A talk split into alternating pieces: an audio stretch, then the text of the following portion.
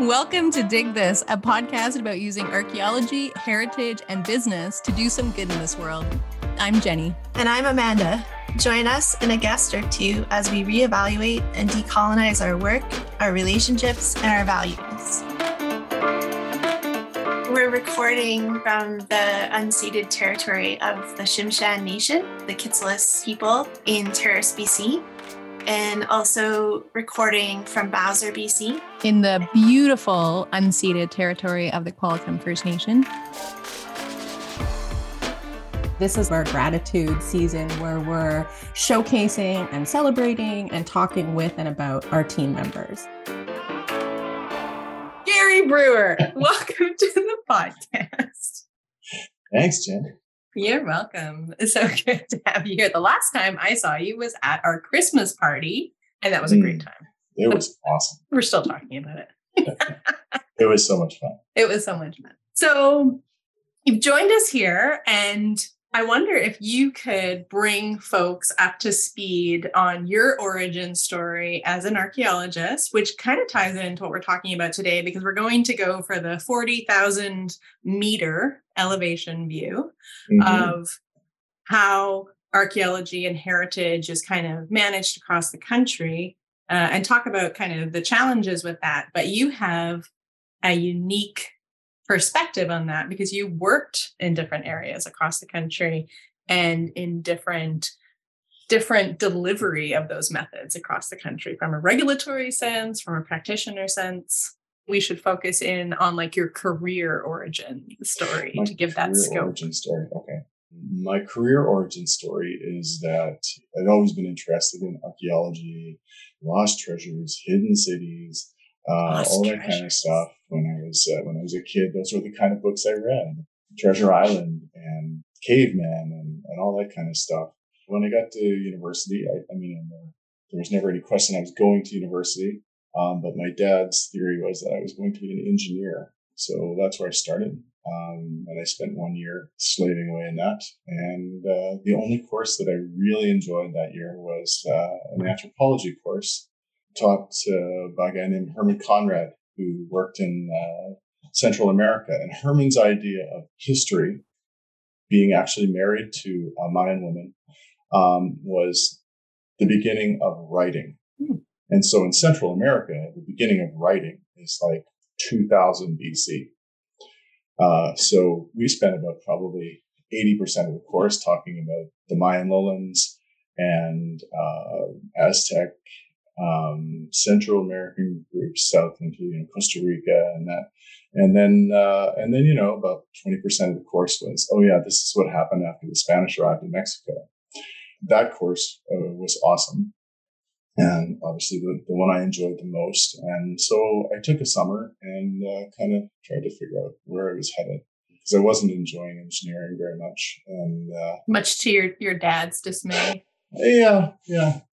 Um, but you know, my dad was a reasonable guy. He was an accountant, and so when I uh, when I landed on uh, anthropology and archaeology, um, he said, "Can you make money at that?" And you said no one has yet, but I'm going to be the first. Well, I said, I said, you know, I said, well, you know, one day, you know, get a PhD and teach at a university, and that was kind of my my career path at the time. And he said, well, that sounded great. So uh, I wandered up to the University of Calgary, and uh, at that time, their anthropology and archaeology department were split separately. And I went to the anthropology people, cultural anthropology mostly, um, although they did have some primatology folks there. And uh, their student advisor said, "Why?" That's all he said. Like, why would you want to do this? I said, "Well, uh, I'm interested in this and this and this." And he says, "Yeah, there's no jobs." so then I wandered over to archaeology, and they said, "Hey, yeah, no, there's lots of jobs. There's consulting, there's teaching, there's you know research, there's all these things." Um, and uh, so I signed up for archaeology, and and uh, the rest, uh, as they say, is history. But before I graduated, I had already worked several consulting jobs um, in the summers. Got my first taste of being dropped off by helicopters in the middle of nowhere and living in uh, tents and living in a motel. Considered uh, it felt really plush. oh, at yeah. that point, even. Also working with First Nations. One of my first jobs, we were working with Peigan First Nation in southern Alberta. You've traversed across mm-hmm. the continent yeah. and back again. And then so you, you've been working in CRM, and but we also like when I met you, you were working at the archaeology branch, right? Which is our provincial regulator here in BC. Yeah. So Calgary, South Carolina, Ontario, yeah. mm-hmm. Southern Alberta, yeah. Saskatchewan, yes, and BC, yes, and a scope that ranged from CRM, academic to regulation as well. Yes. So, with that being said, you have this, I would say, rare perspective of this topic, which is looking at consistency or lack of consistency. I'm not sure mm-hmm. which way um, you see it of approach across Canada in terms of how heritage is managed. I, I don't know anyone else who could speak to that kind of with as much applied experience. So where where do you sit? Is it consistent? Is it is it inconsistent? Why? Oh, it's it's inconsistent. Sometimes just in the in the details. Sometimes in the broader strokes. Uh, pretty much everyone has a permitting system, but some jurisdictions like BC, we permit a project. Ontario, they permit an archaeologist. Right when I worked in the States, I was I was certified through Society of Professional Archaeologists, um, which meant that I could work on bid on any projects that came up across the country. And since most of the work was being done at the federal level, that that made sense. But also, if I was certified to work as a SOPA archaeologist, I could work at state level projects as well, right? you know, here in Canada, it's province by province or, or territory by territory, whether or not you're considered uh, professional, whether or not you're uh, certified to hold permits to conduct certain types of projects.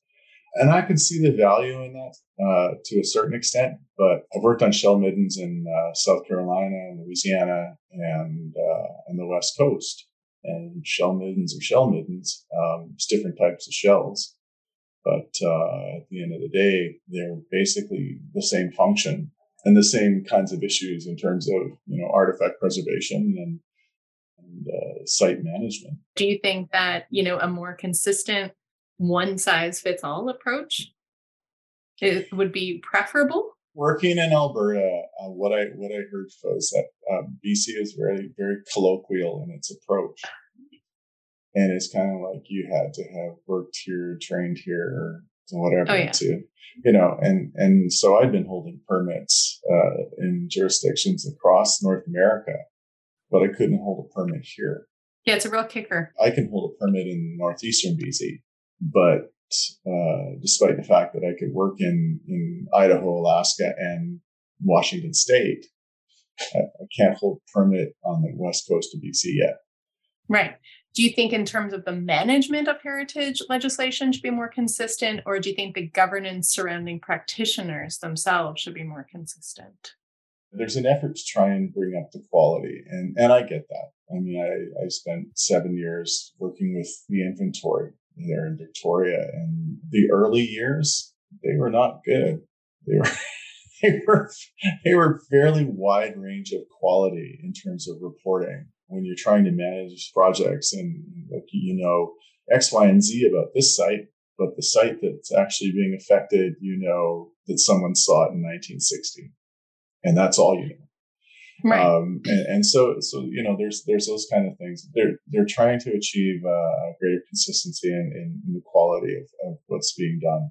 I can see from like an archaeometric mm-hmm. standpoint, like consistency is key. We want to be able to have regional approaches, you know, macro approaches where we can compare methods and findings in a way that's like apples to apples, like we're all using the same language we yeah. all have similar training and so and so but i think for me the challenge is canada is not just geographically huge but like culturally diverse and, mm. and not just with indigenous communities either right i also mean in terms of our treaties like bc uh, in terms of how land has been federally and provincially managed is quite different than the rest of the country.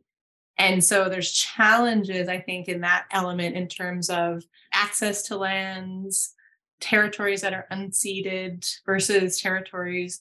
I don't know that I would say officially ceded, but in some cases there was at least discussions about it. Mm-hmm. Right. And Yeah. so I think that that's kind of interesting because here in BC, we have examples where it, you know, anything to do with heritage now, how it's being managed goes back to how the land was managed however long ago. I'm wondering if you could give some, um, you know, examples of where it might be useful to have more of a consistent approach. I see it more as a, a framework as opposed to Mm. a series of policy statements. Right. Uh, one of the things that I've run across uh, several different places in my career was uh, the idea of a, a master plan for like a municipality or Like an you know, or a OCP region. or, yeah. And I think if, if you're looking at, especially where you've got sort of conflicting interests in terms of how different types of sites are managed, a master plan approach might be something that's sort of a framework that could be used in an area like that because everybody can, can sort of agree on certain types of sites being important. How they're actually managed, that's something that's going to be sort of unique to that area or that, that territory or, or, uh, you know, those groups that are involved. You know, you talked about treaty lands, right? And, uh, I've done a lot of work in the Northeast, um, and it's all Treaty 7 territory. But within Treaty 7, there are very opposing views on how Mhm. um, for instance, burials are managed. Even in a situation where you've got sort of what you would think of as, or people might assume is sort of a cohesive thing because they're all in Treaty 7. Yeah, managing the resources in that territory are just as complex as anywhere else. The master plan idea would be to identify all the sites, also identify all the, the, the traditional use areas. So just so we're clear about this example, so the master plan would be federal. And so it, like identify all site types. Is that what you mean? Or No, it could operate on a provincial level, Mm. but I think for for on the ground management and on the ground, I guess the politics of it, if you can identify within an area, a particular area, all the, the sites that are important to all of the the groups involved, and then you can sort of work back from okay, this site or this group of sites here is important to everybody. So maybe that's an area where we tell developers, thank you, but no thank you oh, I see what you mean. and maybe you know identify all the sites in, in a territory that that you would absolutely you know go to the wall on that local nations local researchers whoever have have a strong interest in and then work back from that because then everybody kind of knows whether or not it's important to you it's important to somebody and rather than having development drive what we look at Flip the model. yeah, we only look at the sites that that, that developers want to want to tear up. Yeah, flip it. Would it be fair to say then that that would be like creating heritage conservancies, like areas of special heritage interests or something like that, where all nations in that area agree that no way, no how, either this area or or you know use this area as an archetype for areas that we don't want to be touched for example. And then that would just be like development would go around it as opposed to the current model which is here's the project footprint for a development and then we go and check it after the fact and see if it has heritage importance on the back end Yeah, well, I think it would be two things, right? Like you say, first of all, we identify all the sites that we know are are of interest, of significance, uh, of value, and those get marked. Those get flagged. These are areas that, as a developer, you probably don't want to go. One of the things that I did in Saskatchewan when I was there, got involved in, uh, like I said, I started out doing the inventory stuff, and I was, you know, sort of on the, the beginnings of using GIS uh, for managing inventory. And, and so one of the things that we developed there, um, which was easy to do because everything there is on a grid, everything is on little squares of townships and range. We developed a, a map for the southern half of the province um, online so that developers could just look at the map and say, oh, okay, if we're in this here, if we're in a green square, we need to call the archaeology branch. Hmm. If we're in a red square or a square with an X, We need to get out of the red square. Yeah, the red square or whatever. You know, there were certain areas you didn't want to go. There were certain areas you needed to ask about. And there are certain areas where, yeah, please just send us a note, but we don't need to review this. Hmm. And, and that system is still functioning today. How much confidence do they have in those green areas that they have been thoroughly investigated and that nothing is going Yeah. to show up? Is there an element of like monitoring or a chance find protocol? There is a chance fine. Um, but the impetus behind it was they sell out oil and gas rights in Saskatchewan. I don't know if they do the same thing here, but in Saskatchewan, they'll sell, sell the oil and gas rights to a particular piece of land, a quarter of a quarter, separate for each geological formation that they'd be drilling. So if there's eight different geological formations that you could possibly be drilling for, Hmm. You at, at the branch level, you'd be reviewing that same property over and over and over again every time they sell it, right? Every time the government sells it. And if a lease doesn't get used or if a, you know, then it goes back into the, the mix again. And so you spend so much time just re-reviewing the same property. And, you know, somebody had already been out there and looked at it. There's no sites or there's a scatter, but it's in a cultivated field there's no point in sending people over and over and over again to that same property. And so that was the idea behind developing that map. It's like, okay, we've reviewed this quarter section 19 times over the past five years. And somebody went out and surveyed it and didn't find anything. We got pictures. The terrain is featureless. The chances of there being any archaeology here that's intact for sure is zero. That anything of value that hasn't been already identified after, you know, a hundred years of cultivation. So that approach then would prioritize the archaeology, right? It would prioritize Exactly. the archaeological material. So would that prioritizing be at the sake of other things? And what would those things be? Like in terms of the food chain, if archaeology is at the top, what is it eating? The idea is to focus of the energy that the limited resources we always do seem to have on the more important things, on the things that are potentially significant. As agreed upon Yeah. by by the framework that would be developed. So how Yeah. then if if there was a legislative approach like that that had a framework that prioritized archaeology but still had space for Mhm. regional beliefs, values, how would that process come together?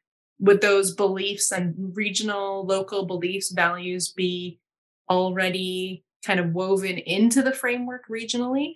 Or would it happen on the back end in like a consultative way? Understanding we're not Mhm. rewriting federal legislation or anything right now. You and i are spitballing. No, I mean one of the one of the approaches uh, used in Saskatchewan was a regional council of elders for managing sacred sites across the entire province. already already in place like established not Established- reactively but not proactively Yeah, already established. The province they set land aside um, in perpetuity for uh, a central burial ground for ancestral remains that couldn't be re, uh, reinterred um, where they were discovered. And several times a year, they they hold ceremonies, and depending on which region of the province those those remains came from, folks would attend. It just meant that at the branch level, we didn't have to deal with those questions every day. right We found human remains. It wasn't a panic. We followed a process and a protocol. Having that kind of a regional scope, maybe on smaller regions in BC, of course, you've got overlapping interests of numerous groups in the lower mainland. But if you establish some kind of a committee, council, whatever, that had uh, everyone's input and develop processes for, for managing different types of sites, that in conjunction with outlining sites that you just don't want to go to. Just stay away from those things.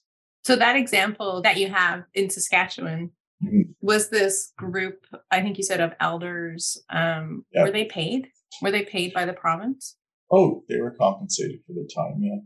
See, that's something that we're constantly missing. We're still asking mm-hmm. people in BC to do important work for For free. for free or next to free. Yeah. Which I, I I don't work for free.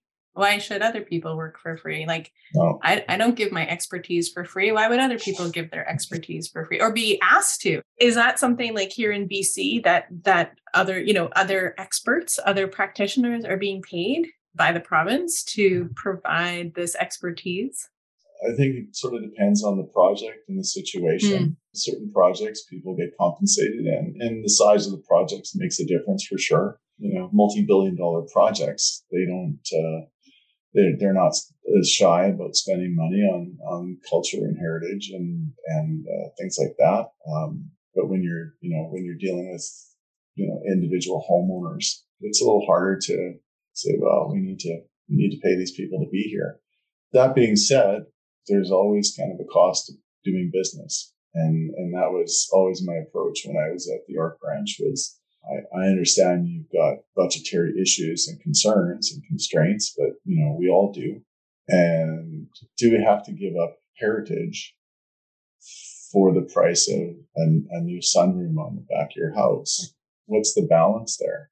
I feel like there's an opportunity maybe to develop some kind of a, some kind of a fund that would accrue money that would help people in, in small development situations. But, you know, when, when somebody comes to me complain about their, uh, the cost of archaeology because it's you know going to impact on the glass elevator they're putting in their house. And, and just just so listeners real, know, this is not a metaphor. This is this a is real a metaphor. story. um, you know, this is I a guess, real story. I guess I, I have a hard time being sympathetic. Uh, I mean, one of the one of the things about the the BC Heritage Conservation Act is they make it clear is that that if you're going to be the beneficiary of the development then you should pay the cost. A lot of people complain about why, why, am I paying for this? Why should I pay for this? It's like, well, nobody else is going to reap the benefit of your glass elevator. Why shouldn't you pay the cost? I mean, we've gotten a lot of traction out of that story. Like it's it's paying us in dividends. well, it's a great story, right? And I heard it from you. It's not my Yeah. story, and and I have told it as though it were. so so when we're when we're talking about this then we're spitballing ideas related to updating potentially um, heritage management from like a high level approach. And interestingly as we're talking about this the heritage conservation act transformation project the hcatp Yeah. is ongoing began in 2007 and is getting off the ground. It's soliciting it's in the i mean it's been ongoing. I don't know the back end of it but i do know that when i learned about it uh, it was soliciting consultants and other practitioners to have their input on what would be changed in the heritage conservation act. So like the stuff that we're talking about today do you think a framework like that with regional input would be possible or feasible? Is there an appetite for it like legislatively? Under the current government, there is a strong appetite for fulfilling the, the impetus of UNDRIP. Right Um, united as a- nations as- declaration on the rights of indigenous people. Yeah, I mean, as opposed to just paying uh, lip service to it and you know signing a bunch of documents and throwing the word on it. You know, they they have actually put our money where their mouth is. they've got a Uh, lot of my money. They got a lot of everybody's money, yeah. But at the end of the day, I like to see that my money's being spent on something that's got great value, and I I think ignoring our heritage, ignoring the past, you do at your own peril, right? And there's always things to be learned from people, from other cultures, from each other. I was uh, reviewing a, a project in Oliver, building a new uh, walking trail along the river. And I was reading a site that was, you know, right by the river, right on the river bend. And then I look at the map of Oliver. Well, there's no bends in the river anymore. They've channelized the whole thing. It just Mhm. goes like this. there's no loops on it anymore or anything. Um, so it took me a little while to figure out where the site was. But it turns out the site now is the, the, the big loop in the river, bend in the river, is where there's a, a baseball diamond now.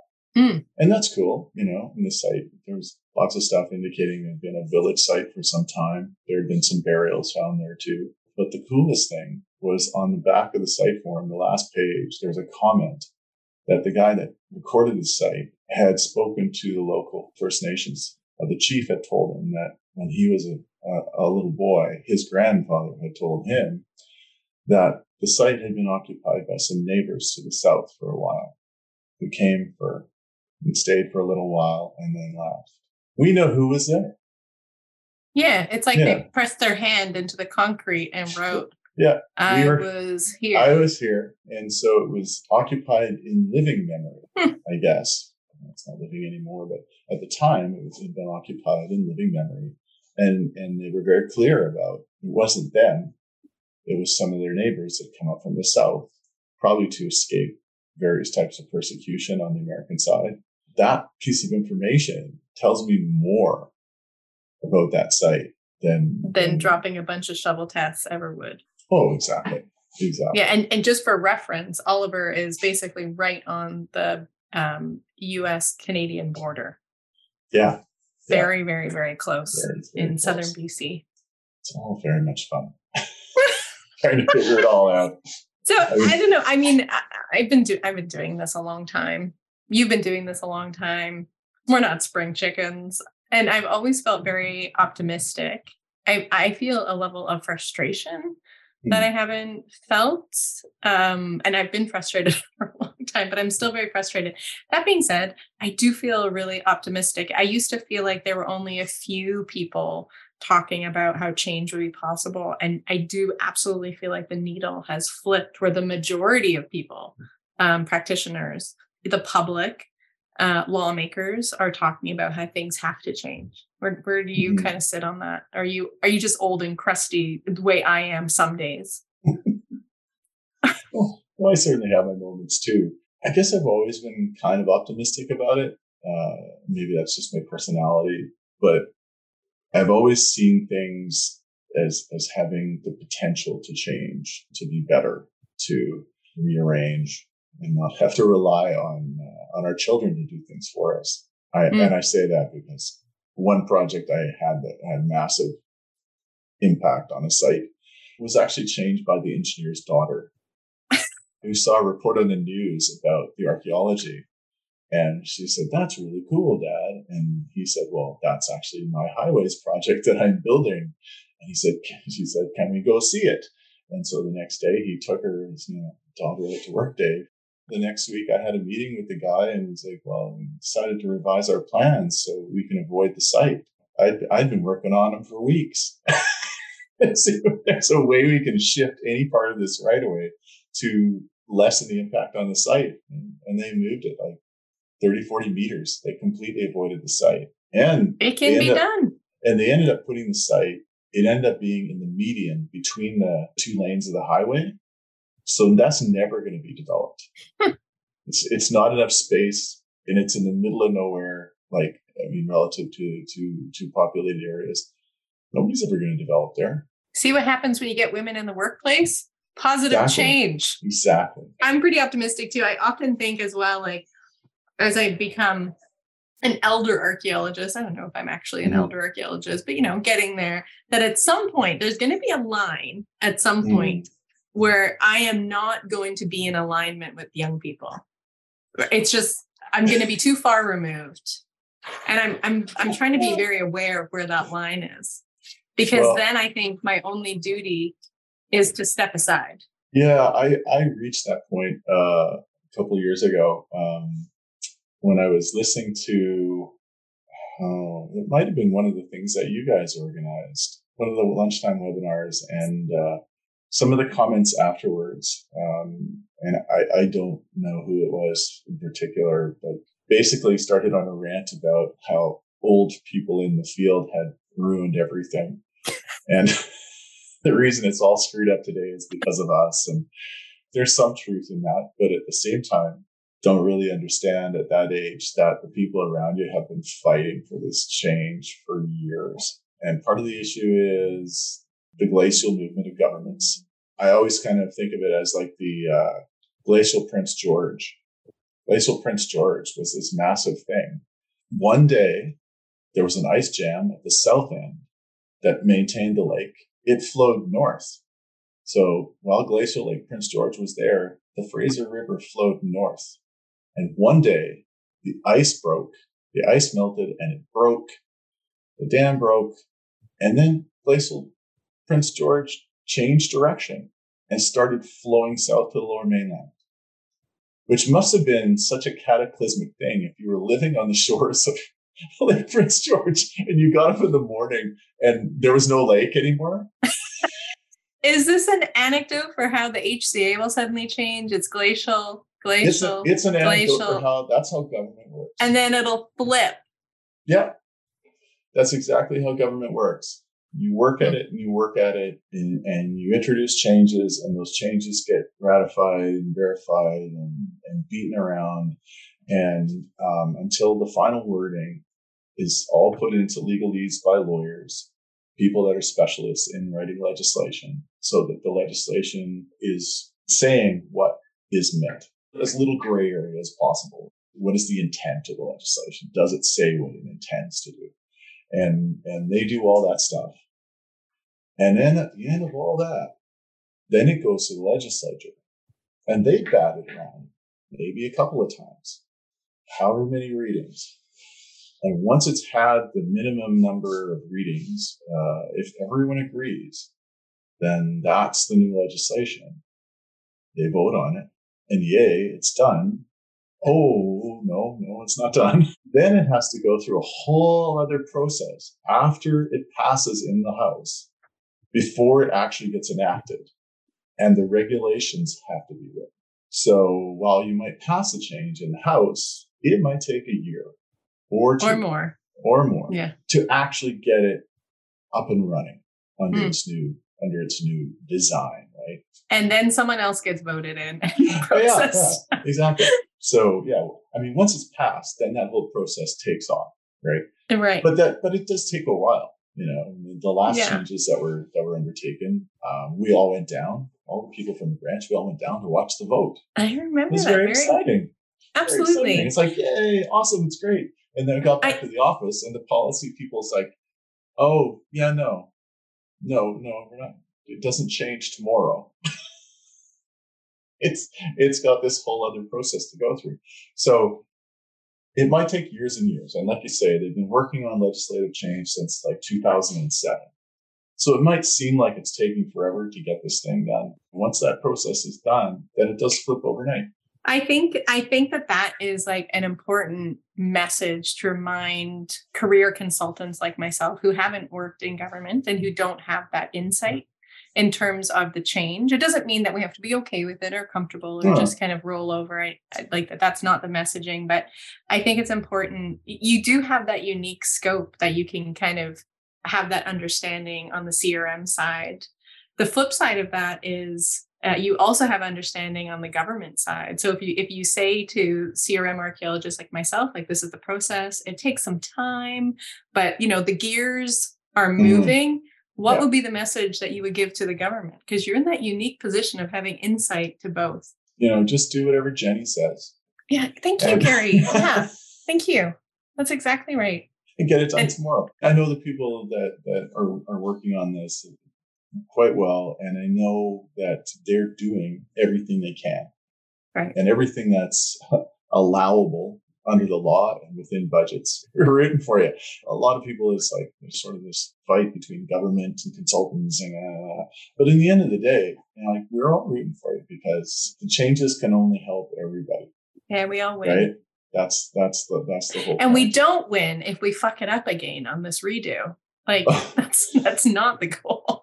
I don't know. Is there anything we could do to the act the way it's currently written and make it worse? I don't know. I don't I know. Mean, no, I shouldn't say. I don't. I mean, go back to only taking faxes. I mean, that would be a step. No, wait, I too mean, soon? No, too soon. There are strong aspects to it. There are some that are kind of silly. I think silly is a very diplomatic word, Gary. It's probably a good place to end when you said they should just do what Jenny says. So we're going to end okay. it there. Uh, Gary, I'm so glad that you're part of our team. It's amazing. It's something I'm very proud of in my career as a team that we have and that we have uh, people like you on it. So thank you very much oh, for joining well, us. Thank you. Thank you for starting this team. Hey, it's really the least I could do. Thanks. And we'll continue this discussion because we'll need to report on how this HCATP is unfolding and, and kind of just process what's going on. It'll be really exciting to see. It's an exciting time to be in archaeology. Yeah, it, it really is. There's an impetus for change, and that's always cool. So always cool for sure. Awesome. Thanks, Gary. Thank you. Hey, folks, thanks for listening to this episode of Dig This. If you have any questions or there's something you'd like us to dig into, reach out online. You can find and follow us on Instagram and Facebook at Dig This Pod.